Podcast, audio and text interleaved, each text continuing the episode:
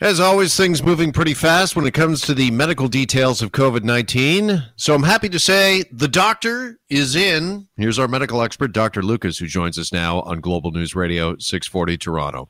Lucas, good afternoon, my friend. Good afternoon, Jeff. Thanks for having me on. Thanks for being here as always. Uh, there's been lots of talk, of course, about when will it be safe to reopen the economy. Now, in the U.S., President Trump suggesting it could happen before the end of the month. Here in Canada, there seems to be a bit more of a cautious approach. And I'm just wondering, from a medical perspective, Lucas, uh, what signs should we be looking for? Well, I think I think it's a little bit premature to talk about opening the economy, but the job of the president is to appease the people who are, I'm sure, very nervous and uncomfortable financially. So I think that's really where he's coming from. From a medical perspective, I have been on record. I've been saying this. Uh, you've heard me say it on your radio show. We've talked about it on TV as well. I really think we we need the antibody testing. We we need to see who's immune. We need to see who truly has developed these antibodies that will protect us, that will prevent spread of the disease. Otherwise, we are really facing a second wave, maybe a third wave, and what happens when we do reopen the economy? What happens when we do reopen the borders? And the next thing is we have another outbreak, we have another epidemic within our country that leads to another pandemic. And then what do we do? So I think until we have more testing, both the swabs and the antibody testing, and the vaccine is imminent, it's not until then will I say, from a medical perspective, Jeff, that I feel comfortable saying, oh, yes, let's go back to normalcy. Okay, so it's the testing and specifically the antibody testing that's key here. It's not the case numbers or the case load and whether or not we've flattened the curve or planked the curve.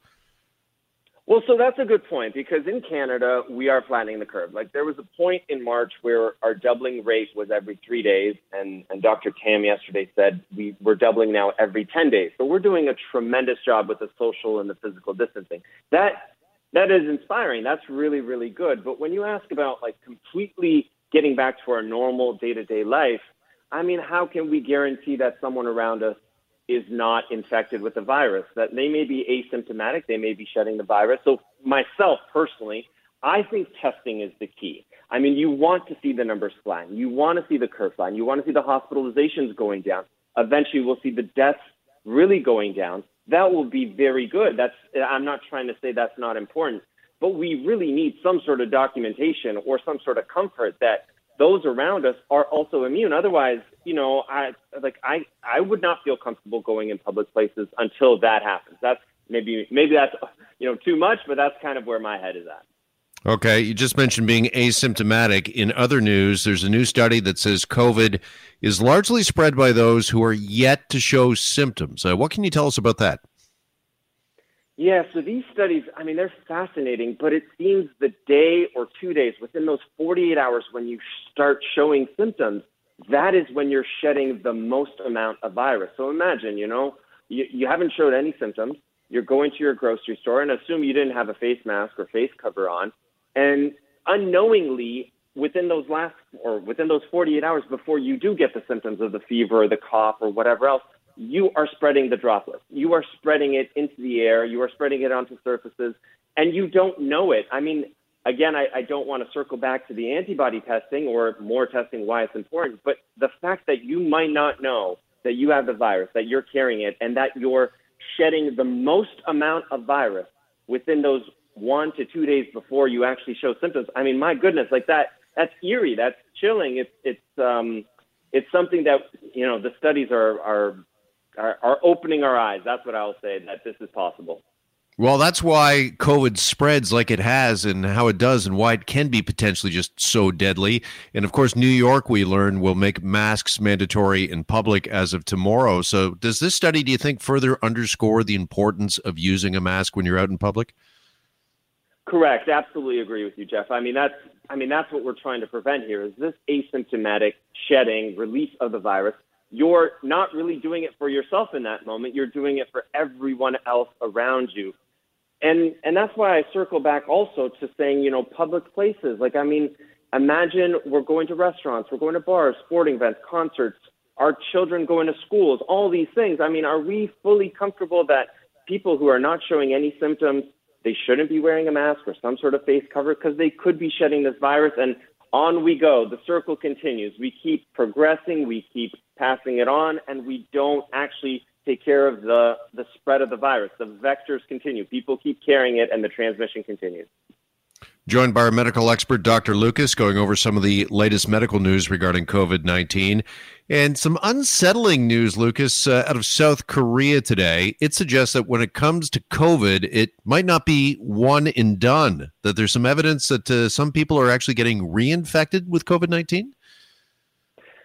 So this is interesting. I, I honestly have been doing a lot of research about like immunity and our recovery and, and what's happening with reinfection. And so South Korea essentially reported that there was 91 patients who at one point were infected, then they tested negative, and then they later retested positive.